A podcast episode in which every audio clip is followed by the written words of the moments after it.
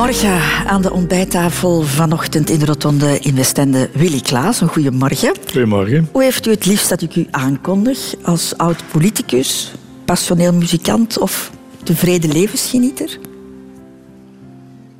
Poeh. Dat is een gecompliceerde vraag, weet je. Om te beginnen, Om zo te vroeg beginnen, al. ja.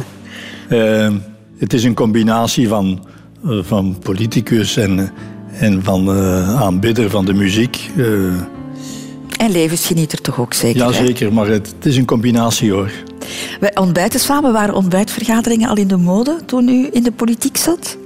Ja, eh, het, het, het laatste van mijn carrière eh, heb ik die formule eigenlijk dikwijls verdomd. Want men was begonnen met werkdiners. Het ging laat in, in de nacht soms.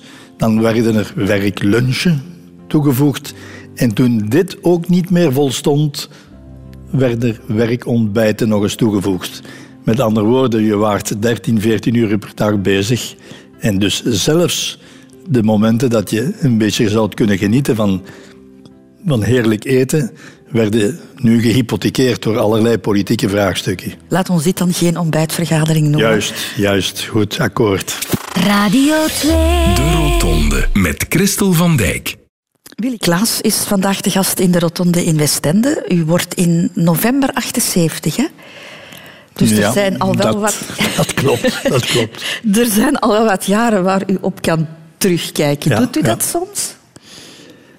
Ik ervaar dat het altijd niet gemakkelijk is oud worden. Bij mij althans eh, roept dat soms nogal eens nostalgische reacties op. Naar een, een jonger, jeugdig, jeugdiger eh, verleden. eh, dat toch nog meer horizonten opende dan, dan dat vandaag het geval is. Maar goed, eh, ik probeer me daaraan aan te passen. En mij neer te leggen met het feit dat eh, de harde wet van de voortschrijdende tijd voor iedereen telt en dat je moet proberen er het beste van te maken. Wat vindt u moeilijk aan ouder worden? Ja, je kunt niet meer dezelfde dynamiek ontwikkelen. Zo, zo, vind- zo ervaar ik het. En toch denk ik dat om zich wat jong te blijven voelen, moet je actief blijven. En ik probeer dus, dus dat ook te doen. Eh, net alsof eh, eigenlijk de ouderdom geen vat op mij zou hebben. Dat is natuurlijk eh, fout, dat is niet juist, maar ik, ik blijf toch actief. En dat voelt het best. U probeert zichzelf wat te bedriegen op dat gebied. Misschien wel, ja. Misschien wel. We gaan eens iets aan uw Wikipedia-pagina doen. Ah, ja, want zoals ieder bekend persoon heeft u natuurlijk een, een echte Wikipedia-pagina. En eh, daarop staat dit te lezen. Willem Werner Hubert Klaas, Hasselt 24 november 1938, is een voormalig Belgisch politicus en internationaal ambtenaar. Hij was lid van de BSP, later SP, en hij is ook actief als pianist. Van 1994 tot 1995 was hij secretaris-generaal van de NAVO. Voilà, dat is een stukje van jouw Wikipedia-pagina. Maar u was natuurlijk al heel snel bekend, maar u hebt ook een heel deel eh, anoniem doorgebracht in het leven. Ook een belangrijk stuk toch, heeft u ook gevormd. En daar heeft Han Koeken een nieuwe Wikipedia-pagina over gemaakt. Willy Klaas, geboren als nakomertje op 24 november 1938 in het moederhuis van Hasselt. Vader Modest, een begenadigd violist, zorgde ervoor dat het muziekgen op Willy werd overgedragen. Jeugdvriend Louis Verbeek vat het voor ons poëtisch samen. Willy en muziek, dat, dat, dat, dat hoort samen als de wind en de zee. En muzikale vriend Carlo doet er nog een schepje bovenop. Zijn sterkte is zijn kennis van, ehm, van operette, van opera, van musical, van honderden liedjes die hij gewoon uit de mouw kan schudden. En naast de liefde voor muziek was het ook de liefdevolle moeder des huizes Virginie die het gezin Klaas van de nodige warmte voorzag tijdens de moeilijke oorlogsjaren. Wat Willy wel eens tot lyrische uitlatingen brengt, getuigt goede vriend Erik Met Portugaals. bewondering spreekt er nog altijd over, over, over mama, die, die toch eh, het gezin recht hield. Ja, die eh, die zorgde voor de, voor de gezelligheid en eh, zorgde ook dat er altijd iets te eten was. Naast het muziekgen had Willy ook een ander gen geërfd van zijn ouders, het intelligentiegen. Zo spreekt schoolvriend George zijn bewondering uit voor slimme Willy. Hij kon wiskunde, hij kon Nederlands, hij kon Frans, eh, natuurkunde. Ja, Verstandig en ook voorbeeldig. Heel voorbeeldig, weet Jos. Ja, Willy heeft nooit strafstudie gehad, voor zover ik weet, ja. Willy deed het dus heel goed op school, maar thuis ging het minder goed. Het gezin Klaas had het moeilijk om de eindjes aan elkaar te knopen. Zelfs Sinterklaas was er karig met speel- en snoepgoed. Zuinig zijn was immers de boodschap, weet schoolkameraad Jos Jacommen. Wij deden maandagsmorgens een nieuw hemd aan dat de, eh, de moeder gewassen had en een das. En dat droegen wij dan de ganse week tot zaterdag. Toen Willy elf werd, werd het gezin op straat gezet door een deurwaarder. Op dat eigenste moment is zijn sociale overtuiging gevormd. Hij voelde opstandigheid en onbegrip. En op zijn zeventiende werd hij voorzitter van de Jong Socialisten te Hasselt. De weg naar een politieke carrière lag open. Ook al was volgens zijn jeugdvriend Louis politiek niet zijn grootste talent. Hij is meer kunstenaar dan politicus, denk ik. Maar in een muziekcarrière zat volgens vader Klaas geen toekomst. En zo was de keuze van Willy snel gemaakt. Dankzij een studielening van de mutualiteit ging hij Pol en Stok studeren aan de Vrije Universiteit van Brussel. En de rest is history. Voilà, uw jeugdjaren in een notendop. Wat mij opvalt is dat ja, men u meer muzikant en kunstenaar noemt dan, dan, dan politicus. Ja, ik moet zeggen, eh, zelf had ik eigenlijk willen opteren voor een muzikale carrière. Ja, maar uw vader? Ehm, mijn vader, terecht denk ik, die toch wel de situatie goed uh, inschatte wat ons klein landje betreft. En zeker wat het nog wat verachterde Limburg betreft, uh, vond maar best dat hij voor één keer hardnekkig optrad en, en duidelijk in zijn veto uitsprak. Hebt u hem dat kwalijk genomen, ooit? Eigenlijk niet. Ik, ik voelde wel intrinsiek aan dat, dat hij gelijk had. Mm -hmm. En bovendien, misschien was ik wel begaafd wat betreft de muziek betreft, maar uh, om de hoge toppen te scheren, uh, zeker als pianist, uh, wist ik voor mezelf dat er toch nog wel het een en ander ontbrak. Maar ook Modestus, mijn, mijn broer, was een, een begenadigd pianist, maar die het wel zocht in de ontspanningsmuziek. Mm -hmm. En die mij toch wel uh, heel wat geleerd heeft toen ik mijn eerste passen moest uh, zetten als leerling in, in de muziekwetenschap. Maar dus u was eigenlijk niet gepland? Heel duidelijk niet. Heel duidelijk. werd daarover gesproken? Nee, nee daar, werd, daar werd niet over gesproken, maar dat was wel heel duidelijk. Nu, uh, mijn moeder was een, een, kind in een arm gezin van negen kinderen, waar de vader uh, in het begin van de, van, ik geloof dat hij 243 was, overleden was. Dus ze heeft ook nooit gelegenheid gekregen om te studeren. Mm -hmm. 14 jaar stop met, met studies, moest naaister, naaister gaan spelen, maar uh, is blijven wat men toen noemde de zondagsschool lopen. Ze was nogal ambitieus. En ze had in haar eerste zoon iets gezien om haar ambities waar te maken. Maar die zoon die hield niet van studeren. En uh, op zeker ogenblik heeft hij voor zichzelf een job gevonden en kwam thuis en zei: Ik studeer niet meer. Uh, mm-hmm. Dat was voor haar een ontgoocheling. En ze heeft dan een gelegenheid gezien in haar tweede spruit, die 17 jaar later kwam, om toch te proberen haar ambities nog ja. wat waar te maken. Hetgeen betekent dat zij mij bestendig gestimuleerd heeft om te studeren en om door te zetten. Wat was de rol van de vader? Mijn vader was op dat punt uh, minder actief, minder geëngageerd. Uh, hij volgde wel wat, wat ik deed. Maar uh, hij bleef de artiest die altijd bezig was met, met muziek. En die, om u een voorbeeld te geven, na de bevrijding een overtuigd communist werd. Waarom? Omdat hij vond dat de muziek die de Amerikanen hadden meegebracht eigenlijk eerder wat hij noemde een verwildering betekende dan een confirmatie van, van de goede muziek. De Russen daarentegen, vanaf Rimsky-Korsakov, Tchaikovsky en consorten, dat was muziek. En dus opteerde hij uh, voor, uh, ook politiek voor de communisten, hetgeen trouwens niet lang geduurd heeft. Maar om maar te zeggen, hij was een man die nogal eenzijdig bezig was met, met muziek. En dus al de rest, dat liet hem nogal koud. En dus ook wat betreft de ontwikkeling van mijn studies en zo, daar gaf hij, als ik mag zeggen, volmacht aan, aan zijn vrouw, die het maar moest beredderen. Daar stak hij dus niet veel energie en tijd in. Mm. Uw vader was ook niet heel erg gelukkig in Hasselt. Hè?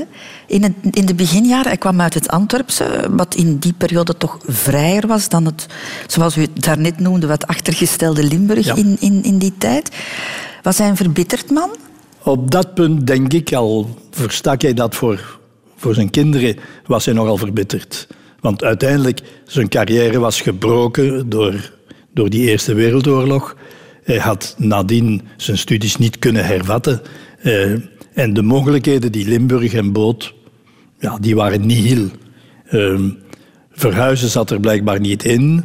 Dus uh, hij was eerder verbitterd ja, uh, met ja, het feit dat hij wel nog in de, in de muzikale uh, atmosfeer een beetje kon actief zijn, maar die hem toch niet toeliet uit te leven zoals hij dat gedroomd had, dat is duidelijk. Mm, maar had dat een impact op het gezin? Voor een stuk wel, in die zin dat uh, tijdens de oorlogsjaren, uh, wat ik kan begrijpen, hij had uh, kennis gemaakt met, met de drank. er werd nogal gedronken aan, aan het front, ook uit schrik. En bij gebrek aan, aan wat anders werd nog alles de grens overgestoken en ging men cognac en dergelijke drinken in het noorden van Frankrijk. Ehm, die slechte gewoonte heeft hij voor een stuk aangehouden. Hetgeen betekende dat hij eh, soms wel eens eh, twee, drie dagen durfde verdwijnen. Als een echte bohemer. Dan terugkwam, een lange periode uh, muziek zat te schrijven. Maar dan gebeurde het weer dat hij twee, drie dagen verdween. Hetgeen natuurlijk het, in het gezin het, het leven niet altijd gemakkelijk maakte. Ah, nee, want uw broer Modest was veel ouder, was waarschijnlijk het huis uit. En u stond er dan alleen voor met, uw, met ja, uw mama. Dat, dat klopt. En ik heb mij vanaf kleins af uh, bewust gevoeld als zijnde de bindband, de brug tussen mijn moeder en, en mijn vader. Wat een uh, verantwoordelijkheid toch voor u als, als kind? Ja, eigenlijk voelde ik dat als een verantwoordelijkheid. Ervoor zorgen dat er voldoende cement in het gezin bleef, dat er geen breuk kwam. Zo heb ik dat altijd aangevoeld van heel kleins af. De Rotonde. Willy Klaas, de school. Belangrijk bij jullie thuis. Enfin, toch zeker via jouw moeder, hè? De school was Die... heel belangrijk. Uh, hoewel, uh, ik moet hier een hoewel zeggen. Uh, ik studeerde dus goed. Uh, was altijd de primus uh, in de zes lagere jaren van het Atheneum. En dan moest er de keuze gemaakt worden. Moderne afdeling of Latijnse afdeling. Nu, gezien de inkomens, inkomsten in het gezin niet briljant waren, zei mijn moeder, je gaat geen Latijn studeren, want de universiteit die ligt toch niet open voor je, dat kunnen we niet betalen. Je gaat wat meer um, wiskunde doen, wat meer talen doen. En dan zorg je maar dat je later via examens de hiërarchie doorloopt als staatsemployé, werd ah, ja. gezegd. uh, dus een vaste op dat, job. Op dat punt uh, moest er een keuze gemaakt worden toen ik twaalf jaar was. En u heeft zich daar gemakkelijk bij neergelegd? Ja, ik was me nog niet zo bewust van uh, de keuzes die ik later zou niet meer kunnen maken. Toen ik 17, eh, 18 was, besefte ik, in vergelijking met uh, mijn vriendjes op het Atheneum, ik kon bijvoorbeeld niet, wat mij nogthans aantrok, uh, naar de universiteit gaan en inschrijven als uh, kandidaat advocaat. Je moest Latijn gedaan hebben om je in te schrijven aan de UNIF. Hmm. Nu is dat anders, maar dat was toen een, een, regel voor de welke geen uitzonderingen bestonden. die optie, toen ik twaalf was, die genomen werd, onbegrijpelijke redenen door mijn moeder, ja, die heeft me toch wel uh, enkele beperkingen nadien opgelegd, dat is duidelijk. Maar u bent dan wel naar de universiteit gegaan, hè? Ja. hoewel uw mama zei van eigenlijk is dat te hoog gegrepen. Ja, dat is onrechtstreeks gekomen door mijn broer. Mijn broer die bediende was boekhouder in een nieuwe polykliniek van de Socialistische Mutualiteit in Hasselt, waarvan de baas, Weile Walter Thijs, een een carrière aan het maken was, ook als volksvertegenwoordiger. Die kwam soms thuis om uh, mijn broer op te pikken voor vergaderingen. En die zag dat dat jonge kereltje eh, wel heel goed studeerde. Dat interesseerde hem. Hij heeft mij trouwens naar de, de jeugd getrokken, de jong socialisten en dergelijke. En uh, het is al dus dat hij gezegd heeft, je moet verder studeren. Waarop mijn moeder zei, dat kan niet, uh, wij kunnen dat niet betalen. En dan heeft hij gezegd, kijk, ik doe je een voorstel. Ik geef jullie een lening van, dat was toen een 20.000 Belgische frank per jaar. Maar het is duidelijk, één keer dat hij nadien gaat werken, zal hij dat terug moeten betalen. Ik had wel een, een beurs, dat was nog de tijd van het Fonds der Meest Begraafden. Uh, maar dat was helemaal onvoldoende. U kwam daar ook voor in aanmerking, het Fonds van de Hoogbegaafden. Ja, daar moest je een, een, een examen voor afleggen, een proef. En ik was daarin geslaagd. En dus je kreeg jaarlijks dan een beurs. Maar ik zeg het nog, dat was onvoldoende. Samen met de lening was het eigenlijk nog maar heel nipt. Um, het is daarom dat ik van toen af, ik was 16, 17, mijn broer een beetje ben beginnen te volgen en in orkestjes ben, ben beginnen te spelen in de weekends. Bals, in de bars en zo meer, uh, om, om wat geld bij te verdienen. Ik ben het lot eigenlijk dankbaar dat, dat ik dat heb kunnen doen. Want al dus werd je geconfronteerd met het, met het echte leven. Met welke punten bent u afgestudeerd? Oh, ik heb een, een onderscheiding gekregen. Een onderscheiding maar? Ja, avec distinction. Ik had verwacht dat u met hoogste onderscheiding zou afgestudeerd Nee, want uh, ik had wel heel wat andere uh, dingen te doen dan alleen maar te studeren. In Brussel was ik actief bij de socialistische studenten, maar ook bij uh, de, het studentengenootschap Geen Taal, Geen Vrijheid, waarvan ik prezes ben geworden in het vierde jaar. En toen maakte ik deel uit van een veeltakkige commissie, de ondubbelingscommissie, die druk moest uitoefenen op de Franstaligen die het voor het zeggen hadden aan de VUB, ULB, om eindelijk nu eens van de, wat genoemd werd, de taalkundige ondubbeling eh, gebruik te maken om van Brussel ook een volledige Nederlandstalige universiteit te maken. Dus ik was met allerlei dingen bezig. De weekends zat ik in de baars te spelen en zo meer. Dus uh, ik ja. had nog wel wat anders te doen dan studeren. Uw mama is gestorven toen u in uw vierde jaar ja. zat. Heeft dus u nooit weten afstuderen. Het moet toch heel jammer geweest zijn, want zij was een stimulerende kracht. Uh, zij was inderdaad de stimulerende kracht. En zij had dat verdiend van, van te zien dat haar inspanningen uiteindelijk niet gerealiseerd zijn bij de eerste zoon, wel tot enig rendement uh, zouden komen met haar, haar nakomertje. Maar goed, uh, dat heeft dus niet mogen zijn. Zij was, dat weet ik, heel fier op mij. Controleerde ook mij zo streng als maar kon. Maar goed, uh, ik was nauwelijks twintig toen ik mijn moeder verloor door dat domme accident. U heeft al een aantal keren aangehaald, Willy Klaas, dat, uh, dat jullie het financieel moeilijk hadden hè, thuis. Hoe kwam dat eigenlijk, dat dat zo moeilijk was? Mijn vader is wijselijk, denk ik, in 1939 met pensioen gegaan.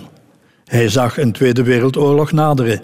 En hij zei, het is genoeg geweest voor mij. Ik heb, want hij had wat wij noemden de zeven frontstrepen. Hij had dus de zeven veldslagen van de Eerste Wereldoorlog beleefd. Hij vond dat het genoeg geweest was. Het pensioen dat hij had was bijzonder bescheiden. En uh, ja, met het, het, leven dat hij geleid had, was er ook al geen spaargeld aangelegd. Dus het was toch altijd moeilijk om de eindjes aan elkaar te knopen. Doordat hij een beetje een exuberant leven geleid heeft, ja, ja. heeft dat ook financiële gevolgen gehad. Dat heeft natuurlijk voor, voor gevolgen gehad, dat is duidelijk. Ja, ja, want jullie woonden in een huurhuis, hè? Dat was in een geen, huurhuis, geen, een bescheiden huurhuis, uh, waar ik eigenlijk toch wel gelukkige jaren heb doorgebracht. Maar dan op zeker moment uh, scheen de dochter van de huisbaas in verwachting te zijn. Zij wou dit huis betrekken. Wij kregen een vooropzeg van zes maanden. Maar net na de oorlog was het uitermate moeilijk om, een alternatief te vinden. Met al de huizen die gebombardeerd waren, oorlogsschade en zo meer. De huurprijzen waren relatief hoog, die we niet konden betalen. Na zes maanden geen oplossing. Uh, blijkbaar hebben we nog enkele weken bijgekregen van de vrederechter. Niks gevonden. En ja, een mooie zonnige middag stond een huisier, begeleid door Rijkswacht, voor de deur. En uh, zonder blikken of blozen zijn onze meubels op de stoep gezet. Dus buiten. Daar stonden we. En wat mij bijzonder pijnlijk overkwam, mijn piano verdomme, die ik zo koesterde, stond op de stoep. Ja, er is dan een verhuiswagen uiteindelijk gekomen die die meubels uh, in een magazijn gezet heeft. Voorlopig hebben wij onze, eh, onze intrek kunnen nemen op een appartement waar mijn inmiddels gehuwde broer woonde. Dus, in het appartement van uw broer? Ja, ja. er was geen andere oplossing. Uh, waar moesten we naartoe? Van smiddags op s avonds, waar moesten we heen? We konden toch niet onder, onder de blote hemel slapen? Uh, dat heeft enkele weken geduurd. Vooraleer dat we dan toch een, een, klein appartement hebben kunnen huren op een tweede of een derde verdieping, waar dus mijn piano helemaal niet terecht kon. Dat was voor mij een, een pijnlijke periode. Traumatisch uh, moet dat bijna geweest Ja, uh, dat heeft mij ook uh, georiënteerd, politiek, onbewust nog, want 11, 12 jaar oud. Ik vond dus wel, dit is een onrechtvaardigheid die ik niet verdien en dat zou ook niet, dat mag ook niet kunnen. Dat mensen zomaar op straat worden gezet, dat ze geen dak boven hun hoofd hebben. Hier loopt iets fout in deze samenleving. Ik voelde dit onbewust aan en dat is mij ook gans mijn leven bijgebleven. Heeft dat ook uw kijk op geld veranderd? In de zin dat u toen dacht van dit wil ik niet voor mezelf, zo wil Absoluut. ik niet leven? Absoluut. Ik heb toen gezworen, als ik later groot ben, zal ik werken om zelf een huis te hebben, om mijn eigen dak boven het hoofd te hebben, dat men mij nooit meer zal aandoen wat ik hier beleefd heb. Dat heb ik voor mezelf gezworen toen en dat heeft mij ook nooit meer verlaten. Heeft het ook uw kijk uh, veranderd op het uitgeven van geld? Misschien wat minder, maar uh, ik heb toch altijd wel wat gelet op, op het geld. Ik heb dus nooit uh, met centen door deuren en vensters gegooid, zoals men dat zegt ik ben toch altijd wel redelijk zuinig geweest. Wat mij goed is uitgekomen nadien. Mm -hmm. uh, want in tegenstelling met wat vandaag nog altijd soms de ronde doet, zeggen ja, die Klaas die, die zwemt in het geld, uh, heeft miljoenen van, van Augusta en zo in, in zijn zak gestoken, waar niks van aan is, geen cent.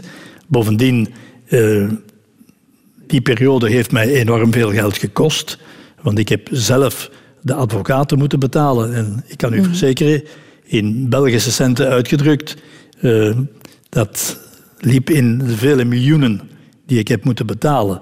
Dus het is goed dat ik uh, heel spaarzaam, spaarzaam ben geweest. En eigenlijk ben ik dat nog, nog altijd vandaag.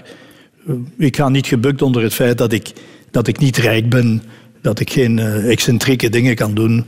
Dat heb ik niet nodig. Maar u werkt nog altijd. U zit nog in, in verschillende bestuursvergaderingen, dus er komen nog centen binnen. Ja, maar dat kun je niet overdrijven hoor. Uh, wanneer ik u zeg bijvoorbeeld dat ik voorzitter ben van het Vlaamse Centrum van Universiteiten en Hogescholen, daar is daar geen vergoeding voor. Hoor. Dat is 0,0. Mm Wel heb ik een vergoeding als associatievoorzitter voor de Universiteit Hogescholen Limburg. Dat is niet slecht vergoed, maar dat is ook maar part-time. Dus laten we niet overdrijven. Uh, ik leef niet in de luxe. Maar nog eens, ik klaag daar niet over. Ik voel mij goed zoals ik ben.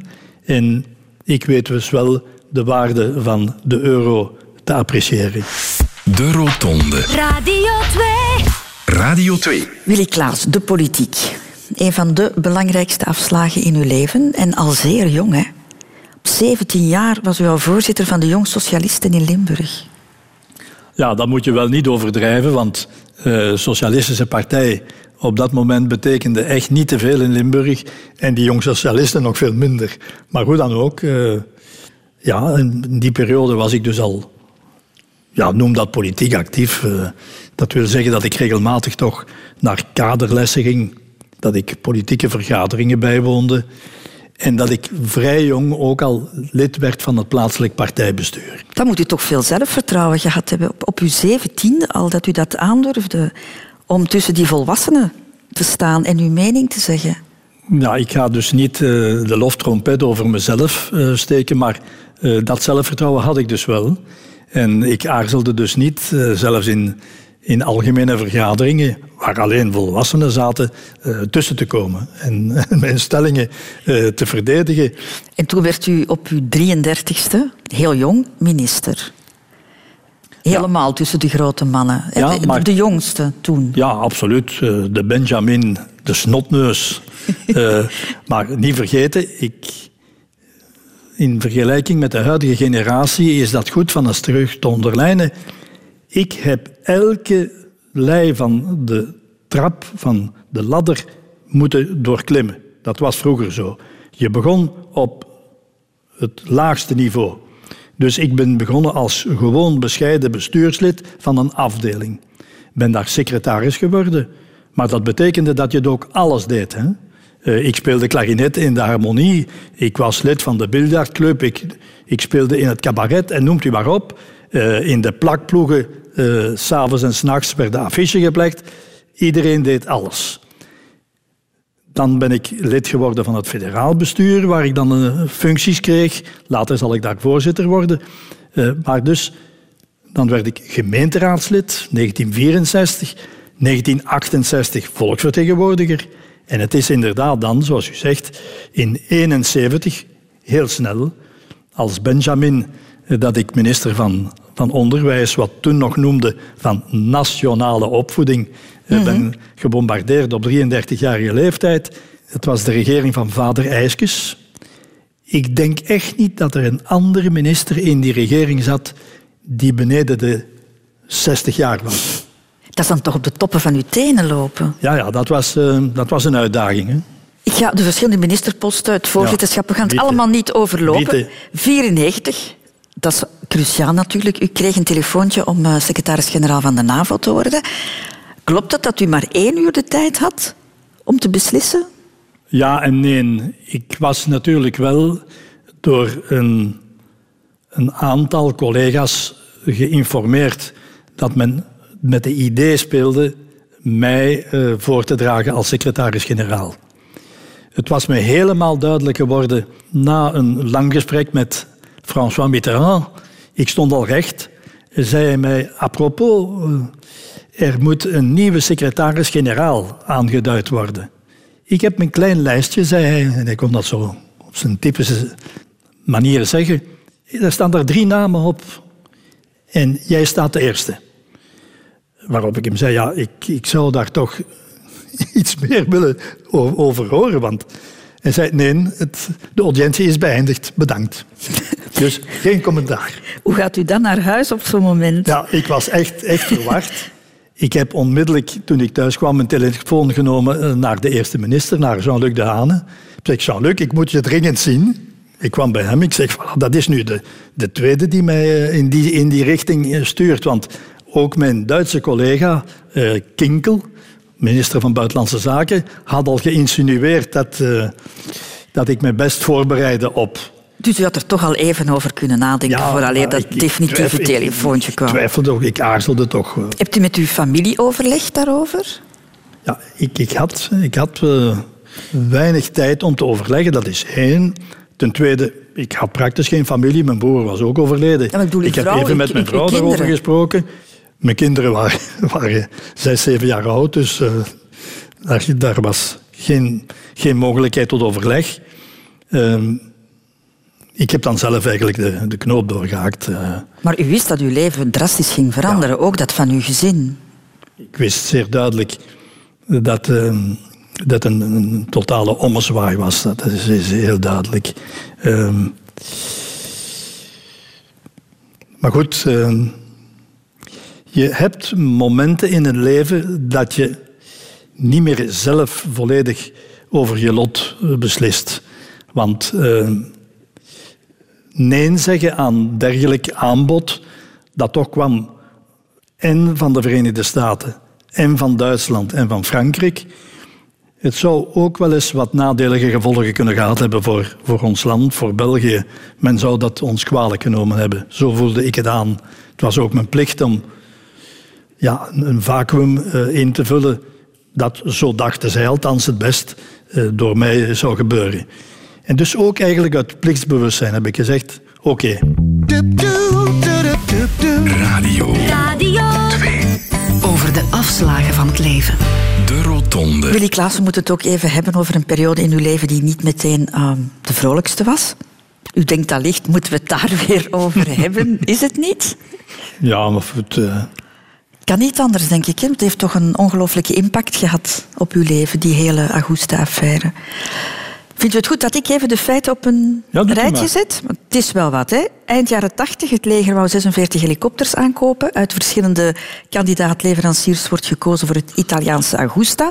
U was minister van Economische Zaken, dus rechtstreeks betrokken bij die keuze. En dan blijkt dat Augusta smeergeld geloosd heeft op de rekening van de Socialistische Partij. U wordt veroordeeld wegens corruptie, krijgt een gevangenisstraf met uitstel en wordt vijf jaar uit uw burgerrechten gezet. U vecht het vonnis aan, u krijgt gelijk en u krijgt uw burgerrechten terug. Dat is heel in het kort, hè? Maar de hele zaak leidt in 1995 dan wel tot uw ontslag als secretaris-generaal van de NAVO. Doet u dat nog iets als u die feiten hoort? Eerlijk gezegd, mij doet het nu niet meer zoveel. Maar ik wil u niet versteken dat ik een lange periode nodig heb gehad uh, om dit drama, want het was een drama, te verwerken. Een drama voornamelijk, en ik wil dit met de nodige klem zeggen, omdat ik ten onrechte veroordeeld ben geweest. Tuurlijk, dat ik ontslag heb genomen uit de NATO, dat was normaal. Je bent als minister politiek verantwoordelijk. En er is geen twijfel aan dat medewerkers ook op mijn kabinet medeplichtig waren in heel die corruptieaangelegenheid die geleid heeft tot transfer van tientallen en tientallen miljoenen Belgische franken naar, naar mijn partij. Dus ik was daar politiek verantwoordelijk en dus dat ik ontslag moest geven, dat vond ik voor de hand liggend. Maar dat ik nadien veroordeeld ben geweest als zijnde medeplichtig, dat was één te veel. Men heeft mij daar echt gezocht. Um, ingewijden wisten dat. En hebben het ook wat laat gezegd. Bijvoorbeeld iemand uh, zoals mijn oud-premier Wilfried Martens heeft voor radio en televisie gezegd... ja, ik wist dat de man uh, onschuldig was. De Hane nadien heeft gezegd... ja, die man uh, die was politiek verantwoordelijk... maar hij was, hij was niet medeplichtig, dat is duidelijk. Maar ze kwamen niet voor u op? Nee, dat is duidelijk. En in mijn eigen politieke partij traagde iedereen het, het gevaar van zich af te duwen. Dat is nogal duidelijk. Uh, ieder voor zich. En dus uh, als uh, Klaas in het gat trapt, dan zijn wij er vanaf. Dat is de brutale waarheid. Ik heb het dus daar erg, erg moeilijk mee gehad. Dat is de reden waarom ik een tijdje ben uitgeweken. Ik ben in de Verenigde Staten wat les gaan geven. In, in, in een privé-universiteit. Ik heb mij verplicht om toch wat discipline op te leggen. Ik ben beginnen een, een nieuw boek te schrijven. Mm -hmm. um, en al dus heb ik geleidelijk aan toch uh, kunnen dit drama verwerken. Maar dat heeft jaren geduurd. En nu heb ik daar volledig kunnen afstand van nemen. Ik heb eigenlijk die bladzijde omgedraaid. Ik heb ten alle prijzen willen vermijden dat ik een verbitterd man was die langs alle kanten uh, weerwraak ging zoeken uh, en die dus uh, nogal brutale negatieve houdingen ging aannemen. En al zeg ik het zelf, ik ben erin geslaagd. Dus ik heb die bladzijde omgedraaid en als u mij dus vandaag spreekt over Augusta, dat doet mij echt geen pijn meer. Dat is, is voorbij. Het is gedaan, het is verwerkt. Hebt u ook hulp gezocht daarbij? Bent u gaan praten met professionele mensen om dat te verwerken? Ik heb, ja, ik heb dat geprobeerd. Maar ik heb geleerd dat uiteindelijk uh, jezelf moet het waarmaken. Dat is dikwijls zo in het leven en zeker wanneer je geconfronteerd wordt met dit, met dit soort moeilijkheden. Wat wel belangrijk is, ik heb in die periode enkele vrienden ontdekt. Dat zijn mensen die je soms maanden niet ziet, maar die opdagen wanneer je ze echt nodig hebt. En die dan openstaan voor een luisterend oor, voor het geven van raad. Uh, dat is wel het, het, ja, het weinige positieve aan die dramatische periode. Ik heb enkele vrienden ontdekt die ik nog altijd vandaag koester. Mhm, want het was echt wel heel moeilijk voor u. U heeft erover gesproken dat u zelfs met ja, toch wel donkere gedachten in uw hoofd liep. Ja, ik had uh, in, heel, de, heel de beginfase liep ik soms nog alles met, met donkere gedachten. Maar ik heb van mezelf geleerd dat, dat ik niet zo in elkaar zit die dit soort gedachten ook tot, uh, tot praktische toepassingen zou brengen. Dat wist ik vrij snel. Uh, mijn dochter heeft mij trouwens daarin geholpen. de eerste periode ik had zelfs mijn piano niet meer open gedaan gedurende weken. Ik kon geen piano meer zien. Ik keek geen televisie meer. Ik beluisterde geen radio meer. Ik had mij echt afgesloten van, van de wereld. Ik had nog altijd in mijn agenda staan, van voorheen, een, een kleine concertreis die ik zou maken. Ik zou gaan dirigeren in Turkije. Ik zei thuis, ik zeg, ik ga dat afzeggen. Dat heeft allemaal geen zin meer. En dan heeft mijn dochter mij uitgedaagd. Heeft gezegd, zijde jij nu de, de man die mij altijd lessen heeft gegeven over, over wilskracht, over doorzettingsvermogen? Wat is dat nu voor een vod die hier voor mij zit? Je moet in tegendeel terug buiten gaan. En als je het hier niet kunt, ga naar het verre Turkije en begin terug met muziek. En zij heeft mij zo uitgedaagd dat ik gezegd heb, verdomme, ik ga me toch niet laten doen door mijn eigen dochter. En zo ben ik langzamerhand, stapje per stapje, millimeter per millimeter, mm toch er terug bovenop geraakt. Radio 2. De Rotonde. Over de afslagen van het leven. Willy Klaas, ik zou met u over iets willen praten waar ik een beetje schroom voor heb, omdat ik niet goed weet hoe u daarop gaat reageren. Maar mij intrigeert het wel hoe u daarmee bent omgegaan en hoe dat een impact gehad zou kunnen hebben op uw leven. Ik heb het over het probleem met uw voet. U bent geboren met een probleem aan uw voet, hè? Ja, dat klopt. Dat klopt. Mag ik daarover praten? Ja, dat is helemaal geen probleem. Uh, dat moet te maken hebben met uh, de lichamelijke gesteldheid van, van mijn moeder. Mijn broer, dus 17 jaar ouder, is uh, geboren met eh, hetzelfde gebrek. Nog erger dan, dan wat mij betreft. in die periode, we spreken nu van het einde van van de twintiger jaren vorige eeuw, uh, heeft men geprobeerd dat medisch te behandelen. Want wat is er eigenlijk aan de hand? Hoe, hoe, zou men dat kunnen formuleren? Ja, je hebt een soort klompvoet. Uh, uh, die dus je belet van, van echt te wandelen, van te gaan zoals een normale mens dat, dat doet. met ook een iets wat zwakker beendergestel. Mm -hmm de behandeling van, van Weile mijn broer is totaal fout gelopen. In die zin dat die voeten volledig krom zijn gaan groeien. Waardoor hij eh, zeer, zeer duidelijke orthopedische schoenen moest dragen, die alleen door echte gespecialiseerde eh, schoenmakers konden gemaakt worden. Dat was een, een, een fameuze uitgavenpost voor het, voor het gezin dat al niet te veel had. Ik herinner mij dat moest er naar Luik gegaan worden, waar zo'n schoenmaker dat kon. En dus, toen ik geboren werd en men stelde hetzelfde gebrek vast, heeft mijn moeder gezegd, nee, daar beginnen we niet meer aan. Heel die martelgang voor, voor mijn kind en uh, het risico op nog verslechtering, we beginnen er niet meer aan. En dus, ik, ik liep dus een beetje gebrekkig. Uh, ik was geen geen uitblinker in de les lichamelijke opvoeding en dergelijke.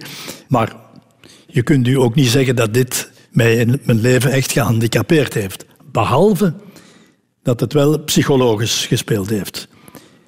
Ik voelde aan dat wanneer ik wandelde, de mensen zich omkeerden wanneer ik voorbij was. Dat voelde ik met een achtste zintuig in mijn rug. Men keek mij na om te zien, ja, hoe gaat dat manneke? Uh, en dat heeft ook wel uh, zich op de volgende manier geuit. Goed, ik ben, ik ben fysiek wat minder. Uh, ik ga dat compenseren. Ik ga laten voelen dat men met mij rekening moet houden. En ik ga dus mijn uiterste best doen op school. Ik wil bij de beste zijn, een wat streberachtige reflex die zijn oorsprong vindt in dit fenomeen. Ik heb als minister altijd de reputatie gehad van een moeilijke kerel te zijn die, die nooit tevreden was, ook voor zichzelf niet. Uh, hard werken, uh, vele uren per dag. Uh, en dat is voor een stuk, denk ik, wel het, het gevolg van dat, of laten we het niet overdrijven, dat, dat kleine gebrek met het welk ik geboren ben. Ja, maar kreeg u daar opmerkingen over ook? Ja, ja, daar werd. Uh, er is, er is niks zo vreed dan, dan, dan, dan een kind. Hè. Dus als ik klein was, werd mij regelmatig nageroepen, na krommen en, en, dergelijke dingen meer. Uh, en dat bijt toch wel. Uh, dat, dat doet pijn. Dat, dat, dat, mag ik zeggen, vorm, of dat misvormt je in, in, in zekere mate. Maar ook, ook al bij al het, het vormt je.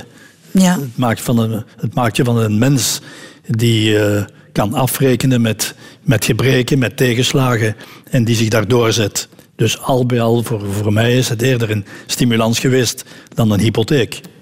De liefde, Willy Klaas, daar zou ik het ja. ook eens over willen hebben. Toch belangrijk in een mensenleven. U, u, u lacht al. Ja. ik ben dus voor een tweede keer getrouwd. Mijn eerste huwelijk uh, is uh, voor een stuk op de, op de klippen gelopen. Eigenlijk toch wel door, door de politiek. Uh, ik zei daarnet al, uh, ik was een harde werker. Dat betekent ook dat in heel mijn ministeriële carrière ik naar Brussel vertrok de zondag, zondagavond, heel de week in Brussel actief bleef, daar ook overnachtte en slechts in het weekend terugkwam. En dan was het nog voornamelijk om lokaal en ter plaatse politiek actief te zijn. Dus heel erg veel tijd uh, voor het gezin is er nooit geweest. En dus ook niet voor de vrouw. Dat heeft geleid tot, tot vervreemding. Ik denk dat ik er altijd op gelet heb dat dit niet ten nadele speelde van, van mijn twee kinderen. Ik had een, een zoon en een dochter. Ik heb erop gelet dat, dat beide hun studies konden doen en dat ze gehuwd waren en dan heb ik de conclusies getrokken uit de vervreemding en gezegd: we gaan uh, zonder ruzie uh, uit elkaar. En nadien heb ik uh, een andere vrouw ontmoet, L'amour, de, de, liefde. En ik ben nu al ruim tien jaar opnieuw getrouwd. Daar heb ik ook weer dan voor een stuk familie bijgewonnen. Twee stiefdochters. Dat klikt. Dus op dat punt uh, mm voel ik me goed in mijn huid. Ja. Maar je was 40 jaar samen hè, met ja, uw eerste... absoluut. Dat is een mensenleven. Enfin, ja, een mensenleven, een, absoluut. Niet makkelijk, denk ik, om dat door te knippen. Hè? Nee, maar dit is ook het, het resultaat van, van een evolutie. Het is een vervreemding die zich doorgetrokken heeft en die hoofdzakelijk verband houdt met, met mijn activiteiten in de politiek. Uh, als je elkaar praktisch, praktisch niet ziet. Uh, was in de periode van buitenlandse zaken al zo, maar zeker op de NATO. Uh, mm -hmm. Als je meer tijd sleet in het vliegtuig dan, dan waar dan ook, dan voltrekt die vervreemding zich, dat is duidelijk. Was het moeilijk om die beslissing aan uw kinderen mee te delen? Ik heb daar uh, niet veel complimenten over gemaakt. Ik uh, denk trouwens dat, dat beide uh, voldoende observatievermogen hadden om heel dat proces dus van vervreemding zelf wel op te merken. Waardoor eigenlijk dat niet als een grote verrassing is aangekomen. Ik zeg het, bovendien waren ze beide getrouwd. ze hebben daar echt dus geen drama van gemaakt. Te meer omdat ze gemerkt hebben dat dat er een consensus was over mhm. de manier waarop de scheiding zich zou, zou voltrekken. Ja, dat maakt het uiteraard makkelijker. Dat ze geen partij moeten kiezen voor een persoon die zich benadeeld, uh, die zich benadeeld voelt. Heeft u zich ooit schuldig gevoeld om die beslissing? Eigenlijk niet. Eigenlijk niet. Uh, als je op die manier, zoals ik het altijd gedaan heb, actief ben geweest in de, in de politiek.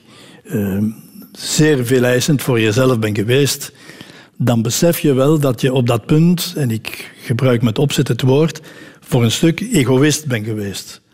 Alles opofferen voor die ene activiteit. Uh, op dat punt, uh, ja, dan moet je niet zo fier over zijn dat je de dingen misschien niet hebt beter kunnen verdelen. Maar goed, dat was nu eenmaal uh, de keuze die ik vanaf jongs af heb gemaakt. En dus een echt schuldgevoel heb ik niet. U bent opnieuw getrouwd, hè? Ja. Waarom wou u dat nog eens doen, dat trouwen? We gingen het hebben over liefde. Liefde is een, is een moeilijk te omschrijven begrip. Uh, ik dacht dat uh,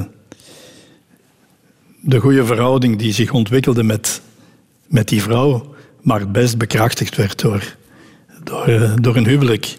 Om aan te tonen ook dat ten aanzien van de vrouw dat het menens was, dat het, dat het oprecht was. Ik heb een paar vrienden gehad die gezegd hebben: doe dat niet, begin daar niet meer aan. maar ik heb koppig volgehouden en gezegd: nee, het is menens, het is, het is echt. Dus we zetten de stap en ik heb het geen seconde uh, me beklaagd. Integendeel, ik, ik voel me goed in mijn vel. Radio 2. Over de afslagen van het leven. De Rotonde. Willy Klaas, kinderen. Was dat voor u een evidente zaak dat die er gingen komen? Dat denk ik wel.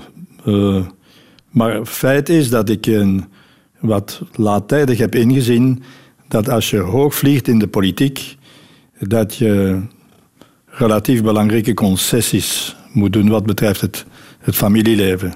Mm-hmm. Hetgeen betekent bijvoorbeeld dat in heel de periode dat ik minister was, ik uh, een klein appartementje had in, in Brussel en de hele week eigenlijk daar bleef. Hetgeen betekent dat ik mijn kinderen toch wel wat minder zag dan uh, een gewone vader. Mm, maar dat wist u voor u eraan begon, van ik ga er weinig tijd voor hebben. Ja, maar ik heb me toch niet kunnen indenken dat uh, als je politiek bedrijft op, op ministerieel niveau, uh, dat dit zo veel eisend is, dat de agenda je meester wordt.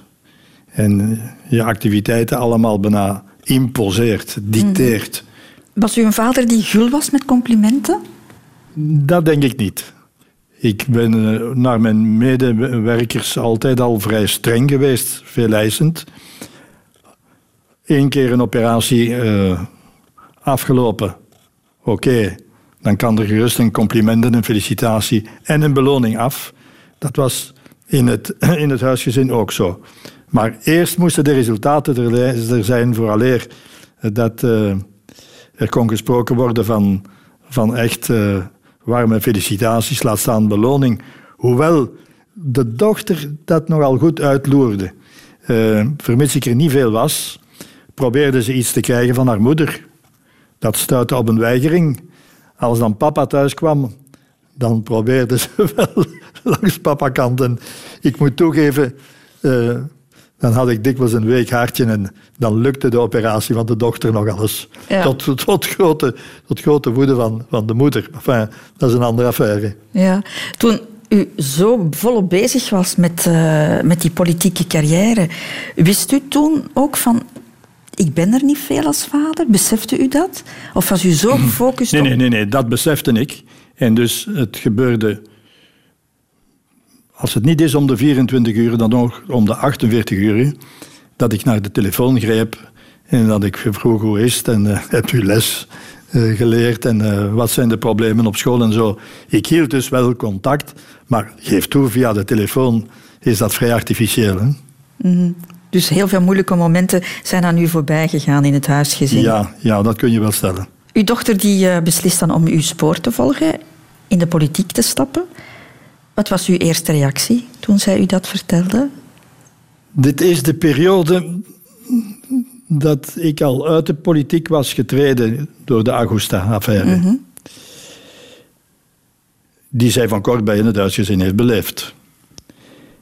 Ik heb haar gezegd, kijk, uh, je hebt hier ervaren in het gezin alles ten gunste en ook in het negatieve wat politiek kan meebrengen. Jij moet zelf beslissen. Ik ga je daar geen raad in geven. Ik ga je niet ten gunste of ten ongunste een pleidooi houden. Jij beslist zelf. Van wie kwam het verzoek? Van eh, mijn goede vriend en opvolger, de Steve Stevaart, die haar was komen vragen. Uiteindelijk heeft zij dus onafhankelijk werkelijk gezegd, ik doe het. Ja, goed. Vond u het een goede beslissing? Nou, kijk, ehm, om heel eerlijk te zijn, ik was toch wat fier dat ze die, die richting uitging. Ehm, ik vond dit geen slechte beslissing in elk geval, hoewel ik wel wist dat politiek bedrijven een, een dikwijls ondankbaar iets is. Dat de dank eh, soms ver te zoeken is, maar dat je toch wel veel zelfvoldoening kunt hebben als je bepaalde dingen kunt doen.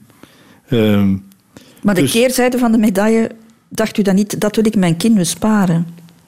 Ja, het is daarom dat ik haar niet uitdrukkelijk in die richting geduwd heb. Ik heb gezegd, wauw, Stevaart, komt u hier een voorstel doen, je moet zelf beslissen.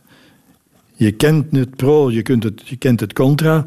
Uh, Ik neem geen standpunt in, ik geef geen advies. En dat heb ik ook niet gedaan. Ondertussen is er het een en ander gebeurd. Hè? Ja, ja, Jouw dochter heeft een, een stap moeten opzij zetten. Is niet langer burgemeester van Hasselt. We gaan het niet concreet over die zaak hebben, wat er precies gebeurd is en wie er in de fout gegaan is. Dat gaan we niet doen. Ik wil alleen maar weten hoe u dat als vader beleefd heeft.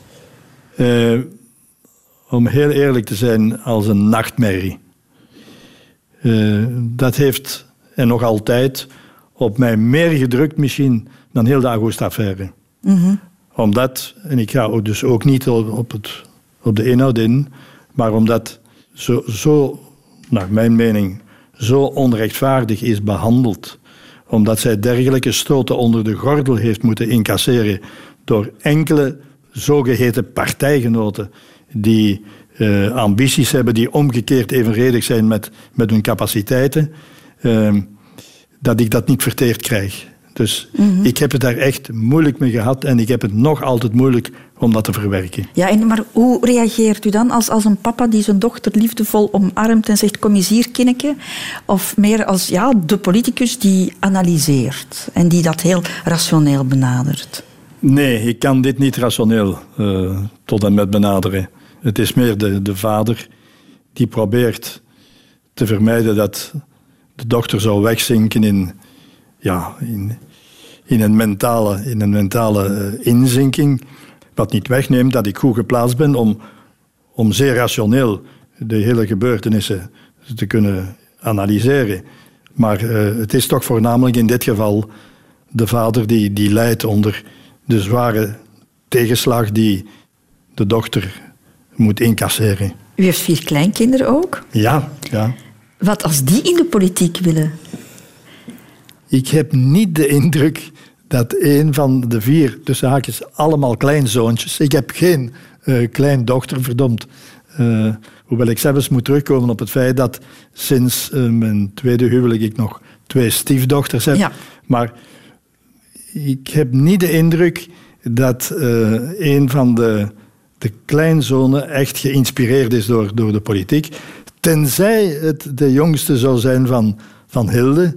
Het is nogal een, een knappe gast. Uh, die zou wel eens voor een verrassing kunnen zorgen. Je weet nooit.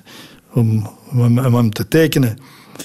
Uh, telkens als er pukkelpop is, en dat is hier op 200, 300 meter afstand, dan komt hij zijn tent hier in de hof opslaan.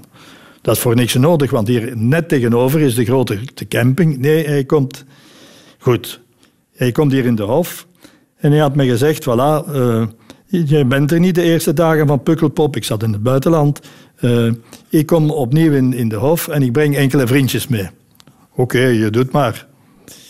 Stel je voor, toen ik hier aankwam, en ik heb goed geteld en ik overdrijf onder, in, geen, in geen mate. Hier stonden twintig tentjes in de hof. Dat was hier dus de echte bal populair. Om, om het te schetsen, het is een man met een uitgesproken sociaal gevoel. Die zou wel eens kunnen ooit in de politiek terechtkomen. Willy Klaas, u bent er bijna 78. Denkt u al wel eens aan die allerlaatste afslag die een mens moet nemen? Ja, daar denk ik wel uh, soms aan onwillekeurig. Als ik s morgens de kranten opensla, dan betrap ik er mij op dat ik de necrologie... De rouwberichten, ja? Uh, de rouwberichten uh, eens nasla. Tja, wanneer is die geboren? En die is nu dood, ja. Die heeft het wat langer getrokken, die winderlang. Uh, om het te zeggen met, met toen hij afscheid nam van de universiteit waar ik aanwezig was, jaren geleden, dan besef je wel dat uh, aan de overzijde van het water, waar de eeuwige velden liggen, uh, er wel eens gewenkt wordt dat je moet klaarhouden om de overstap uh, te doen. Hebt u dat gevoel ja, dat u er al vrij dichtbij staat? Nee, dat gevoel heb ik niet, maar wel dat, ja, dat ook ik die stap op een zeker ogenblik zal moeten zetten. Dat is, dat is duidelijk. En verdomd oud worden op dat punt is niet gemakkelijk. Uh, je afzetten van, van dat toch wel uh, benepen gevoel, dat afscheid nemen, dat is niet eenvoudig. En dat is allicht ook de reden waarom ik probeer actief te blijven. Actief blijven is voor een stuk ook jong blijven. En dus afstand houden, hoewel dat gewoon inbeelding is, afstand houden van dat ultieme, ultieme rendezvous. Het is niet iets waar u zich al mee verzoend hebt, blijkbaar. Nee, nee, nee. Ik, uh, ik ben daar nog echt niet mee verzoend. Uh, ik, uh, ik, op dat punt ben ik een vechtjas en ja, ik wil me nog niet zomaar overgeven. Nee. U bent niet gelovig, dus voor u houdt het hier ook op, hè? Laat mij zo zeggen, ik ben niet gelovig, maar ik ben geen pretentieuze atheïst. Ik weet dat ik niet weet. Dus... En ik vrees dat de mens, ondanks al zijn inspanningen in de research en noemt u maar op, uiteindelijk tot de ontdekking zal komen dat hij het niet weet. Hoe gaat u om met afscheid nemen en met rouw? Want u bent uw moeder heel vroeg verloren. U was maar twintig. U hebt geen directe familie meer. Uw vader is overleden, uw broer is, is, is overleden. Het rouwproces voor mij uh, moet je voornamelijk gaan zoeken altijd in het, in het muzikale. Ik probeer mijn trieste momenten, mijn droefheid voornamelijk eh, te verwerken in, in de muziek. Uh, door het te beluisteren of door het zelf te spelen. Geloof mij, muziek is het, het meest verhelend, verhelpend medicament dat ooit uitgevonden en ontwikkeld is. En uh, dat bekleedt nog altijd een, een, ruime plaats in, in mijn toiletkastje. Als het dus echt niet gaat, als ik een, een vriend verlies, als ik trieste momenten heb, dan zoek ik vlucht in de muziek. En zoals ik reeds zei, nu in, in het, het gezin dat ik nu heb, daar vind ik ook altijd de nodige toeverlaat om dat te verwerken. Heb je het ook gekund bij de dood van uw moeder? Hè? Want zij was, u was nog maar twintig. Het moet ook een, was een, een, een dom ongeluk hè, ja. gevallen. Moet het ook een zekere kwaadheid geweest zijn? Uh, de echte opstandigheid is veel later slechts gekomen. Uh, mijn eerste bekommernis was, was praktisch. Hè? Hoe kom ik verdomd uh, aan mijn diploma? Hè? Want ik stond er praktisch alleen voor. Hè? Met een vader die, die duidelijk de kluts kwijt was. Uh, ik ben toen wel geholpen door de, de vrouw van, van Weile, mijn broer. Die zei, kom hier maar studeren en, zo meer. Dat was mijn eerste bekommernis. En de verwerking van uh, het verlies van, van mijn moeder is eigenlijk nooit helemaal rondgeraakt. Soms duikt nu nog het besef op dat ik daar een, een, element in mijn leven verloren heb dat zeer belangrijk was en eigenlijk het nog altijd is. Uh, voor een stuk heb ik, heb ik het gevoel dat mijn moeder nog altijd op mij neerkijkt. Het is een, een moeilijk te beschrijven gevoel, maar dat draag ik nog altijd met mij mee. Een foto van haar staat op, op mijn bureel. En wanneer ik onwillekeurig mijn blik naar, naar die foto breng, ja, dan, gaat, dan gaat dan gaat die mythe van eh, die, die moeder die mij altijd gestimuleerd heeft en die eigenlijk mijn carrière voor een stuk gemaakt heeft, dan gaat die mythe terugleven. En dus voor een stuk is mijn moeder niet, niet dood. Zij is nog altijd ergens met mij. Ze vergezelt mij nog altijd.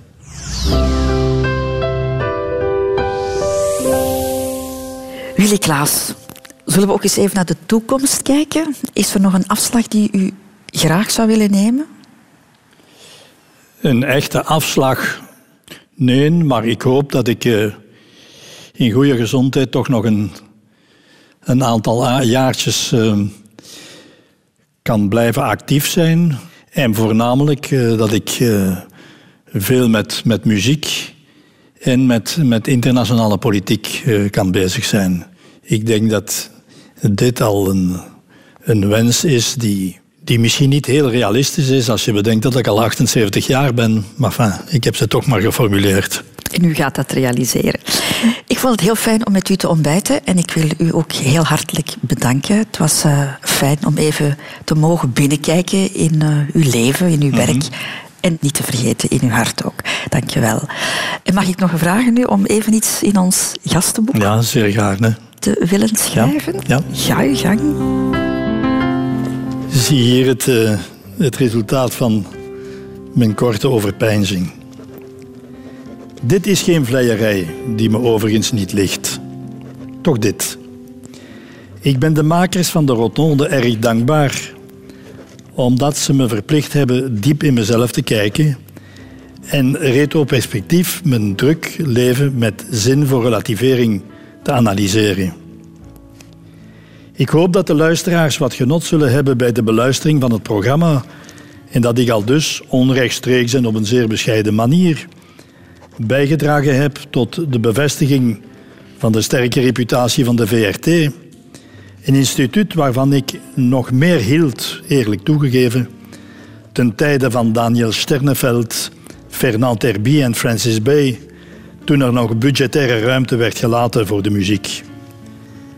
De omgeving, het kader in het welke dit programma wordt opgenomen en de attente en lieve begeleiding van de dames verantwoordelijk voor de journalistieke, technische en culinaire realisatie vormden ideale voorwaarden voor het gesprek en de dialoog.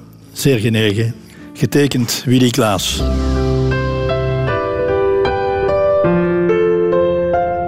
Radio 2